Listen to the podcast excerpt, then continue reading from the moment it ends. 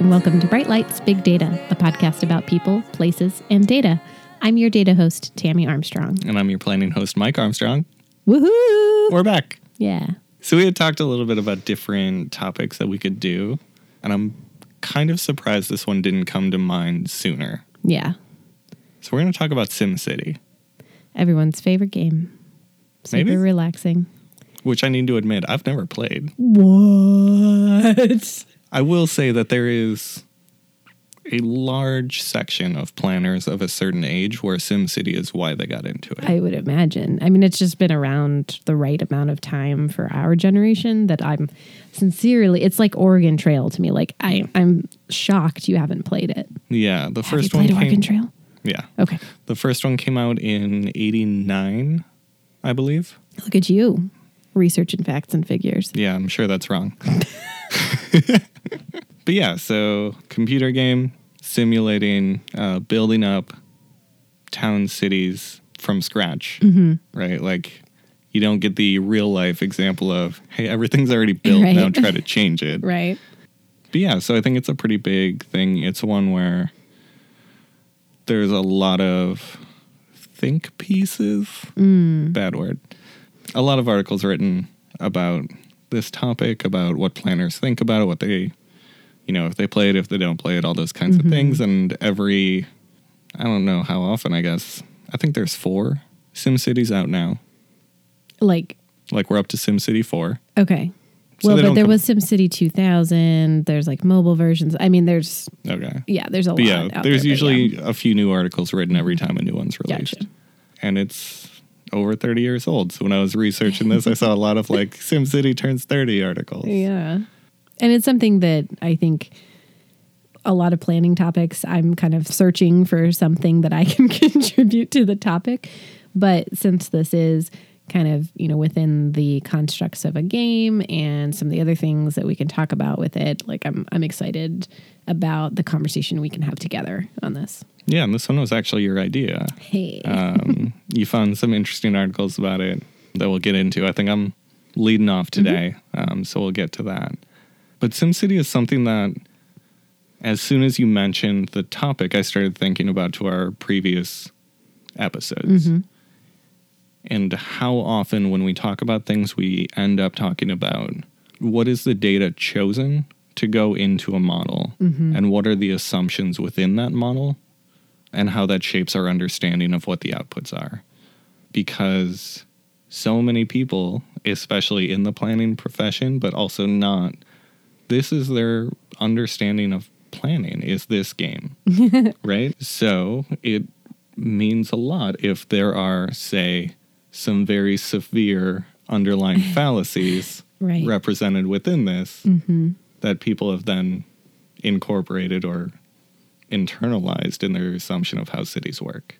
Right. It's cities are a big complex thing to assume that game developers have perfectly captured within their their program. So you can tell the type of research that I've done. I don't remember who actually developed SimCity. It's like Ian Wright, I believe. But the game developer for this pulled a lot of their planning theory, because he was not an urban planner, mm-hmm. from the work of Jay Forrester. Okay. Is that a um, famous planning dude? Not really. It was not somebody that I knew. He wrote a book called Urban Dynamics. I think he was actually more of an engineer, like systems modeling kind of person first. Okay. But since it started from a single person's kind of theories of how city development works, that's a lot of assumptions already baked into this Right. because I think what anyone can agree is that cities are incredibly complex. It's very hard to identify simple cause and effect. And so it's interesting, like going back through the book Urban Dynamics and what sort of theories are espoused within it, it has a lot of conservative libertarian ideas hmm. from, you know, like leading up into like Nixon's time Okay. a lot of the terminology that they would use. So, one of the first things that they had was this idea of benign neglect, which is that cities are so complex that any policy intervention will just make it worse. Hmm. that we need to be as hands off as possible, which, I mean, is a very conservative libertarian Right, ideal. Absolutely. And again, this is not an argument over which one is right or wrong, because it is incredibly complex. But if that one set of ideas is the entire basis for the game, like Right. it does skew a certain way. It's not objective fact as we know it. You know, it hasn't been proven to be true, and that's a big assumption to base everything else off of. So how it plays out in the game is through things like class stereotypes. So hmm. in the first SimCity, there were really three classes of professional managerial people, sort of general workers, and then underemployed or unemployed. Like those are the three classes of people. Hmm. And that, you know, as situations changed, people moved between those brackets. So you got like I have to admit it's been a long time since I've played one of the PC games that are much more complex than like a mobile SimCity or something like that where it gets more into stats like employment and crime and things like that. So are you saying you had population counts in each of those sort of buckets? Pretty much. Interesting. And so, you know, they're driven by what type of work is available and different mm-hmm. factors that supposedly attract these different classes. So if you, you know, start a new factory, it's going to pull in more of the working class because there's jobs available there. But these different classes have in game traits and characteristics. So the lower classes have higher birth rates. Hmm. the lower classes have lower tax contributions, have higher public service expenses. Hmm. You know, some of these things are based on demographic work, and some is not based on much of anything. They're Right. inputs into a game, and when it was first developed, I would imagine a pretty small portion in terms of thinking ahead of time. So you're developing this massive simulation. I doubt this is the part he spent the most time on, but it has a big impact. And it has a big impact in terms of how people experience planning and what it all means. Yeah. One of the examples of this from Urban Dynamics is Jay Forrester kind of believed that uh, low income housing is one of the worst possible things that we can do. That it increases local tax burden, it attracts underemployed or unemployed people from out of the region, and it reduces upward economic mobility. So I think you can in- see that. Yeah. you know, there's people who make that argument and people who make an opposing argument. But if this is the only perspective on the issue, then like that bleeds into the entire model and simulation. Absolutely, yeah. That you'd effectively be penalized for having too many of that class. Right. So I always come back to that thought when you're talking about when you're developing models and sort of this acceptance we have of models of like oh the model said it so it's Right. it has this sort of backing when a lot of time our models are based on fallacies or incomplete information or biased information and that mm-hmm. completely determines how the simulation or model plays out Absolutely. and that as a you know casual player you're not going to think about those things even when you're getting deeper into the game in other ways so Well, and I would also argue too that this gets into sort of like implicit bias too. Like, um, this is a topic that's been coming up, and I think we mentioned this a little bit in our ethics episode. But like, how even if you're programming something that doesn't seem like it would involve value judgments, if you hold a worldview that you maybe haven't even verbalized to yourself means that some people are more important than others, then you maybe didn't collect data on the less important people because it just didn't even occur to you. And that engages bias into the entire process. yeah It just fascinates me. and so i'll circle back to this um, but i wanted to talk about a few of the newer things so first round of the game you know quite a while ago you could, you're limited in what you could think about because it was you know coming from nothing it had never been done before very complex they keep making new versions of SimCity. And so they get a chance to look at these things again. And you will immediately see why this really spoke to me. There was an interview I read with SimCity's one of their newer designers, like not from originally mm, with the mm-hmm. game, but I think for SimCity 4 they were part of the or led the design team. And their name is Stone Librande. Okay. Anyway, so they asked the designer, you know, what surprised you when you went and researched and measured towns and cities in real life to, in order to put them in the game and figure out how that all works? What surprised you? And the first one that they said was like parking lots. right? So I think not just for transportation planners, but for a lot of planners, like when you're talking about how a city or town is designed, parking is one of the first things that we talk about because we have so many, again, kind of artificial requirements for what Yeah. parking is. Like the mandatory minimum amount of parking each place has to provide has a drastic impact on what you're able to do and what shape the city takes. I wanted to uh, read one of her answers during this interview. So they said, uh, When I started measuring out our local grocery store, which I don't think of as being that big, I was blown away by how much more space was parking lot rather than actual store. Hmm.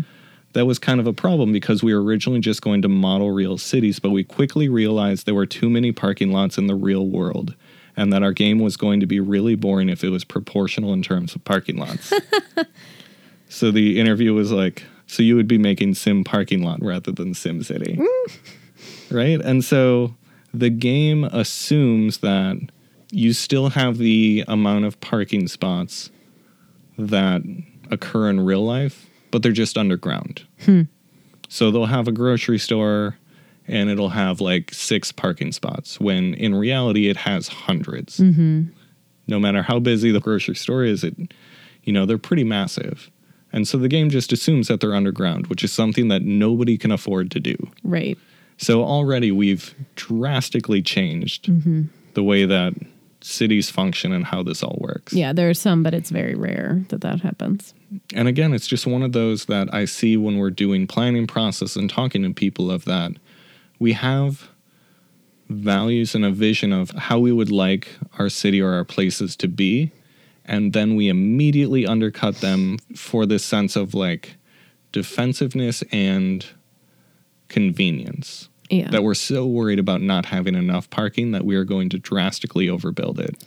Does part of you wish that they had kept it in as like a teaching tool for players? Absolutely.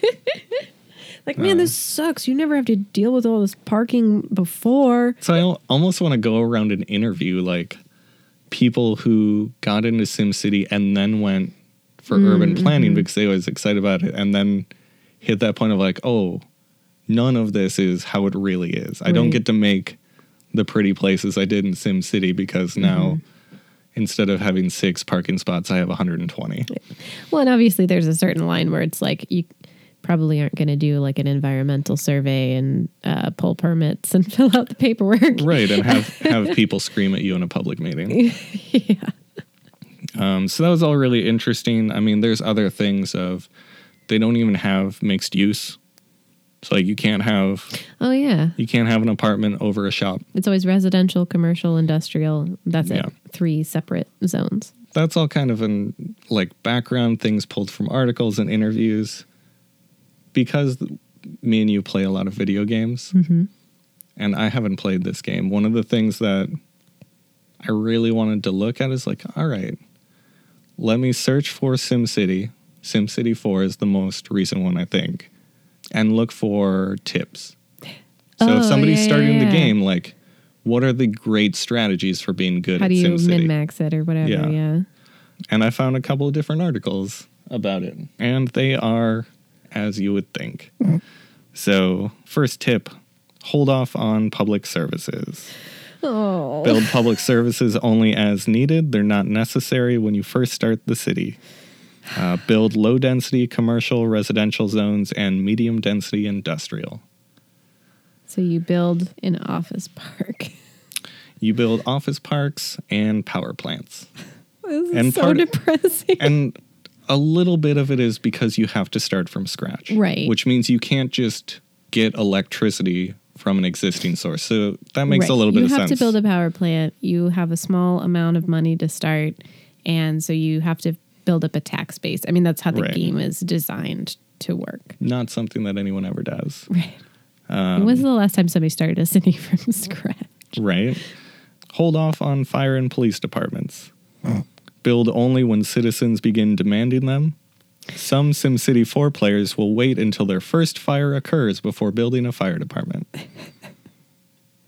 I mean, I would also then argue some SimCity 4 players still wouldn't build them after. I mean, that's the nature of the word some, but Right. it's just funny to me. Um, so this is from SimCity's Reddit.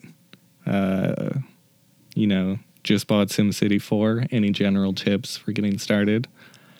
You can build a crapload of cheap polluting coal power plants in a small city tile and then sell cheap electricity to your neighbors. the pollution doesn't cross the city border. Oh, no. I don't know how I feel about this conversation. ah. Oh, what else you got? Lay it on me. Getting back to the, you know, it's all comes back to the same thing of build services when people complain about them, not immediately. So schools, water, fire, police, hospitals. You don't really need them until your city's larger. And then once you do, keep an eye on the funding and keep it down as far as you can while still covering everyone. So again, do the bare minimum for providing services, education, hospital, medical. So you want to keep cutting funding until Right. people complain. Right.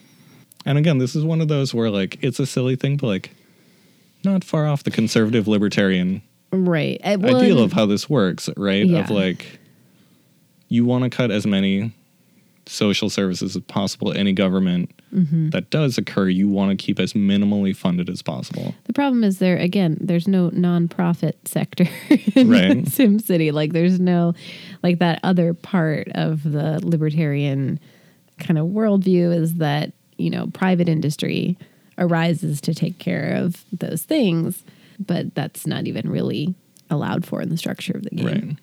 Right. Um, and then there's just some weirder things too of like you wouldn't think big deal, but like people who play video games, some of them are always going to look for ways to break the system. Yes.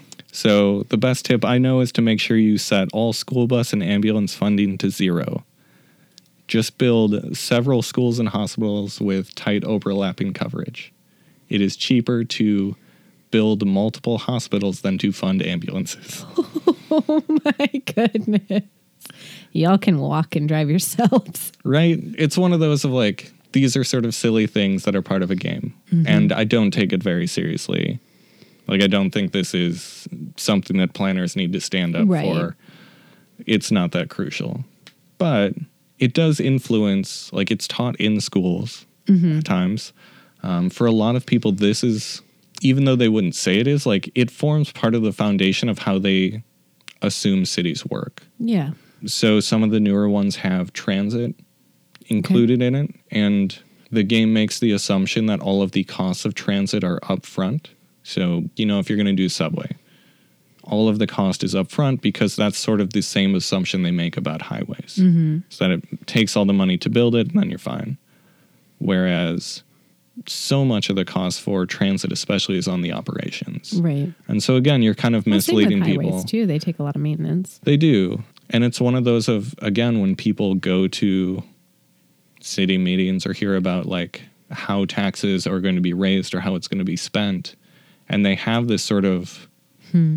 I don't know, little Sort of default thinking. yeah, like I don't know, like almost like detritus in the back of their head of, you know, they wouldn't ever think that like, oh, I, my thinking is formed by Sim City because Right. they recognize that that is silly. But at the same time, like if this is the only time you really think about it, Right. it starts to inform you. generally in general education we're not really learning about how cities work or are built you know that's why a lot of people don't understand what you do and it's taken me 10 years of marriage to, under- to be able to explain it to people it's not like other fields per se where people have a general understanding of what the heck it even is so if that's your only basis that you might not think about it but yeah that's what you're going off of i like how you basically just said people's heads are full of garbage in the nicest way possible. I I think about that a lot. I think I've used that phrase before, and I don't mean it in that quite that way. but at the same time, like you just sort of accumulate all of this Yeah. little bits and pieces from different things that just shades how you Mm-hmm. how you view it. And it's hard to unlearn things. Like it's easy Right. to learn wrong things. And I'm going to go ahead and, and take a position, but like people who have quote unquote learned that uh, vaccines cause autism or, you know, other bad things for your children, it's really hard for people to let go of that concept. Even people who have accepted that it's not true still have that in the back of their minds. Like it's always lingering that you knew that and believed that at one point. And I mean, that's why political gaslighting is so tricky because, you know, you can say falsehoods a million times and people will know that they're falsehoods, but just the way that our brains work, they kind of, those things worm their way in and become a part of you. And you start to question, why is that in my head? Is that a true thing or a false thing? I don't remember anymore. So I mean, I I am totally on board with the concept of kind of factoids rolling around in your head or or Yeah. beliefs and ideas and frameworks that may or may not be valid. Yeah, so there's a lot of things to talk about for SimCity, but for me one of the what was most interesting for me after talking to you, you know, on this podcast for over a year now, um, is coming back to the idea of models are not neutral. Yeah. That it's about who designs them, what inputs, what data is chosen, and that's kind of what I found. Well, and it's interesting. I don't know if the game does this, if it has a mode where you can start with a pre built city. Um, because, like we kind of mentioned earlier, like who's building brand new cities anymore? There aren't exactly a lot of parcels of land that are totally undeveloped that somebody's going to go out and go, here, that's the new frontier. You know, it's suburbs that we see growing into larger, denser areas, maybe, Yeah. or existing cities that need to figure things out and optimize things. So it'd be kind of interesting to just plop a city, and I guess that's probably why they were measuring other cities. You know, that maybe you can play and play London or whatever. But Well, we're gonna see. You know, SimCity Five. It's gonna be all about data centers. but you know that would be perhaps a more realistic kind of thing because because SimCity as a game isn't just an all fun and games sort of like they're produced by the same company, um, Maxis Games, uh, as The Sims, which is has a reputation for being very silly. You know, it, that game is not about a realistic worldview and, and setup for The Sims, but SimCity has always been a much more serious game. Right. A lot of the things I've read and heard from other people said oftentimes it just feels like an accounting sim. Yeah, yeah. I mean, I kind of remember getting it. It was one of the first games we got on our original PlayStation. And I was thinking, like, oh, this will be fun. And then it's like the most boring game imaginable to me as like a 12 year old kid. Just like, what the beige little, what is this? Right. and to me, permanently. it was just all like numbers and balancing budgets. No, thank you. So, what I wanted to talk about with SimCity actually goes all the way back to the roots of SimCity 1. Someone named, I think, Sam Earle wrote a paper on a neural network. So, it's good, good timing with our last episode talking about what neural networks are to play essentially SimCity 1. So, there's an open source emulator of the original SimCity. And he basically set up this framework to teach the neural network how to play SimCity 1. And as we said, that, you know, those games are pretty complicated. You know, there, there isn't, some of the mobile games are pretty much you just have money and population and then you can do whatever you want. But even the original game had a lot of things where, yeah, you've got your population, you've got your different zoning types, you've got crime, you've got tax income, and you've got all of these different things that feed into each other. And so, for simplicity's purposes, this researcher was basically just trying to teach the neural network to maximize population.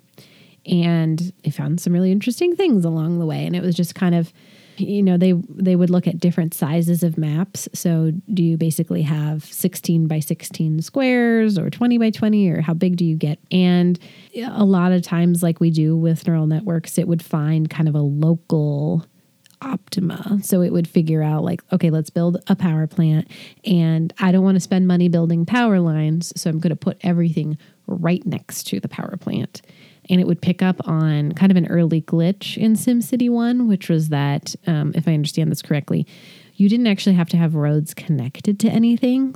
So it wasn't about optimizing paths of roads or connecting services. If you had a residential area with a road tile touching it, and that road tile is touching no other road tiles, that entire neighborhood is connected to everything else in your city because it's touching the road network. So it would just build these goofy little cul-de-sacs and weird little things that aren't connected to anything. Hmm. And because it was finding these local and when I say local, I mean it's not the universally best solution, but if you were to graph it on a line chart, you'd have this line going up and down and up and down and up and up and up. And every time it has the peak of a hill, that's a local maximum. So it would find one of those and then it would play around with other things and just have these really wide fluctuations in population. But some of the things, again, back to the entire idea of how this works or doesn't, you know, again, they kind of made these simplifying assumptions. So the neural network was given virtually unlimited funds to start with, which sure. is not how that game works. That's um, how real life works. but they didn't let the neural network change the tax rates or mm. any budgets for public services or anything like that. So it was really all about building.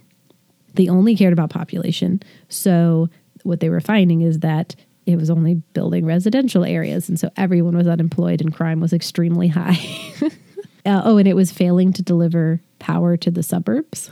So, because you didn't have to have roads connected, but you do have to have power plants connected to things, mm-hmm. and they can can be connected either by other zones touching each other or by building power lines.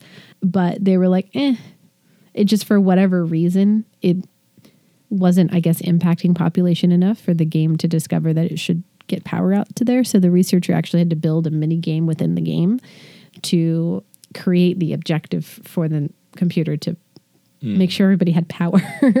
and so this is like a, a constraint when we think about constraint optimization optimization under constraints. But realistically, that could also be considered like a regulation, you know, right? It's like, listen, developers, you can't just build houses out in the middle of nowhere. They have to have power, okay? Don't just let people assume they're going to have power. So I thought this was interesting to just talk about like the concept of optimization as a whole. So, you know, this is can be extremely simple or extremely complex. A really basic example and a classic example that I think comes up in school when you're learning how to build these for optimization under constraints. And, and, and before I go into that, I'll just introduce two things I think we've talked about before. But you know, so you've got something called an objective function, which is what you are trying to either maximize or minimize. And then you have your constraints, which are basically your assumptions of what you can and can't do. And so you might be saying, like, I want to maximize units sold, but I only have this much budget for production. So, a classic example is minimizing the amount of distance driven between factories and warehouses. So, maybe you've got five factories and 10 warehouses, and you know the distances between each of those combinations of factories and warehouses but you would have it subject to capacity constraints. So each warehouse can only hold so much, and um, each factory produces a certain amount. And that's a classic. So you're kind of mm. saying, like, maybe there's one warehouse that's closest to all the factories, but you can't just put everything in there because it's going to run out of room. And so it got me thinking about, like, what should we be maximizing or minimizing for a city? You know, if we were to try to use SimCity as a basis, um, and of course, that like we've talked about, there there are issues there. It, it kind of takes me to other examples of like weather modeling and what the National Weather Service and other researchers try to do to model weather. And what you would essentially have to do is model every single particle in our atmosphere to understand the butterfly effect of how all of these different weather systems move because pollution doesn't just stop at the city's boundaries. And that's an extremely computationally intensive task and just very difficult to ever gather the information you would need to get it right. So, and I, I think the same is true for cities in a lot of ways. Like you'd have to model every single person and their lives. But if we could simplify it to an acceptable extent in a SimCity like way, what would we be trying to maximize or minimize? And what constraints would we impose to say, no, you have to have power to everybody? You have to have ambulances and fire departments and all of these other services. And so it's just a conversation I wanted to have with you of like, what should we be maximizing and minimizing? Like, probably not just population. Probably not. I think that would say a lot about the individual, right? I don't think people would agree on what it would be. Right, So some would say, not. you know, economic prosperity. Um, or maybe even a different way of putting it is, what do you think most cities or a lot of cities do attempt to maximize or minimize? And whether or not they are explicitly doing it. yeah. Is it their chances of reelection? It's definitely part of it. I think employment and economic productivity would be pretty high. Yeah. So you think about what sort of subsidies and incentives are given out. The biggest ones are usually to large scale developments or employers moving into the area. Yeah. So, you know, trying to get the Facebook data center Right. or you know, when we were in Portland, it was trying to keep Intel and Nike headquarters there. Mm-hmm. And that was a significant chunk of resources going to keeping Yeah. them there. So I think that would be pretty high for a lot of people. Um, I think some people would say stability. Stability of what? I think just like so minimizing crime, minimizing civic unrest, Mm-hmm. minimizing disruptions to like day to day life. I think a lot of people, Mm-hmm. whether they would say it or not, that's a big part of it, right? It's kind of almost back to the predictability of commute conversation. Yeah. So I've been pretty influenced by this team in Canada. Um, and they wrote a book called Happy City. I was going to mention that.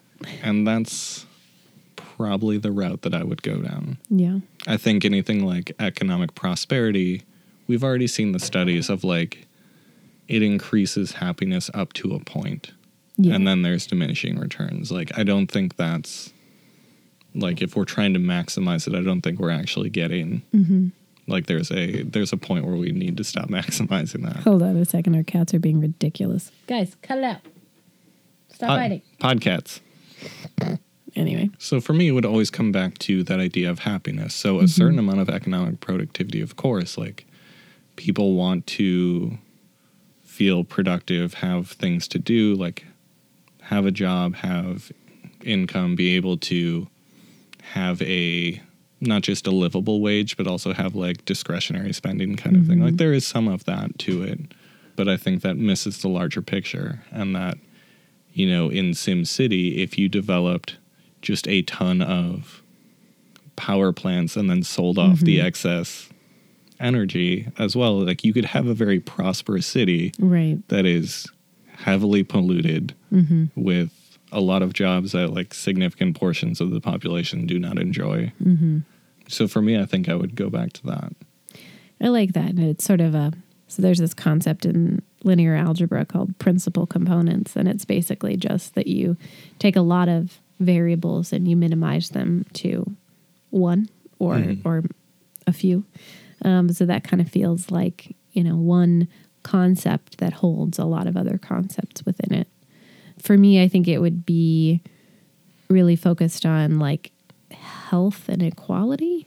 Mm-hmm. So kind of back to that idea of happiness, it's just sort of like how the the proxy variables that I would use for it. So sort of like health outcomes or life expectancy, and not just life expectancy, but also I can never remember what it's called, but there's this great concept of basically like effective years of life lost. So you could be living, but if you're extremely unhealthy and you don't get to live those years to their fullest because of metabolic disorder or whatever, mm-hmm. then that that's captured there. So I would use something like that. And I think that that captures a lot of things like pollution and water quality and gun violence and just like a lot of other things that can impact that, as well as uh, equality in terms of, I don't just want to say income inequality because you could have like, again, in terms of uh, neural networks doing things in unexpected ways, you could have really great economic equality because everyone is equally poor. You know, I think there needs to be a, a basic threshold uh, constraining that and then have as much equality as possible. That's kind of what rattles through my head. Yeah. And it's interesting. Maybe this is a conversation for a future episode, but like, happiness is not something that cities ever talk about. The terminology that you'll often see is quality of life. So for mm-hmm. cities, when they talk about quality of life, that's when they're talking about parks and trails and good schools and you know all of those other things.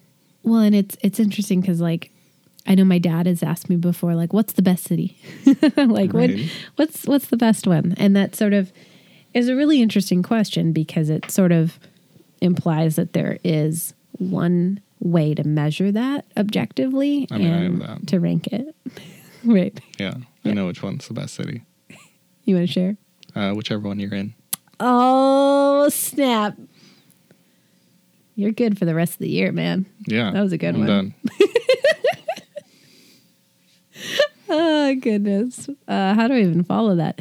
But a lot of the, you know, different blogs and travel websites and different magazines that put out all these different rankings, right? And we all get very excited, like Des Moines made the top 10 or whatever. Mm-hmm. They sometimes use quality of life, but it's the proxies that they use are often like unemployment and median income and commute times and things like that, which I agree, like a long commute, I think would make me unhappy. Mm-hmm. But that's another thing that we tend to solve for in the wrong way.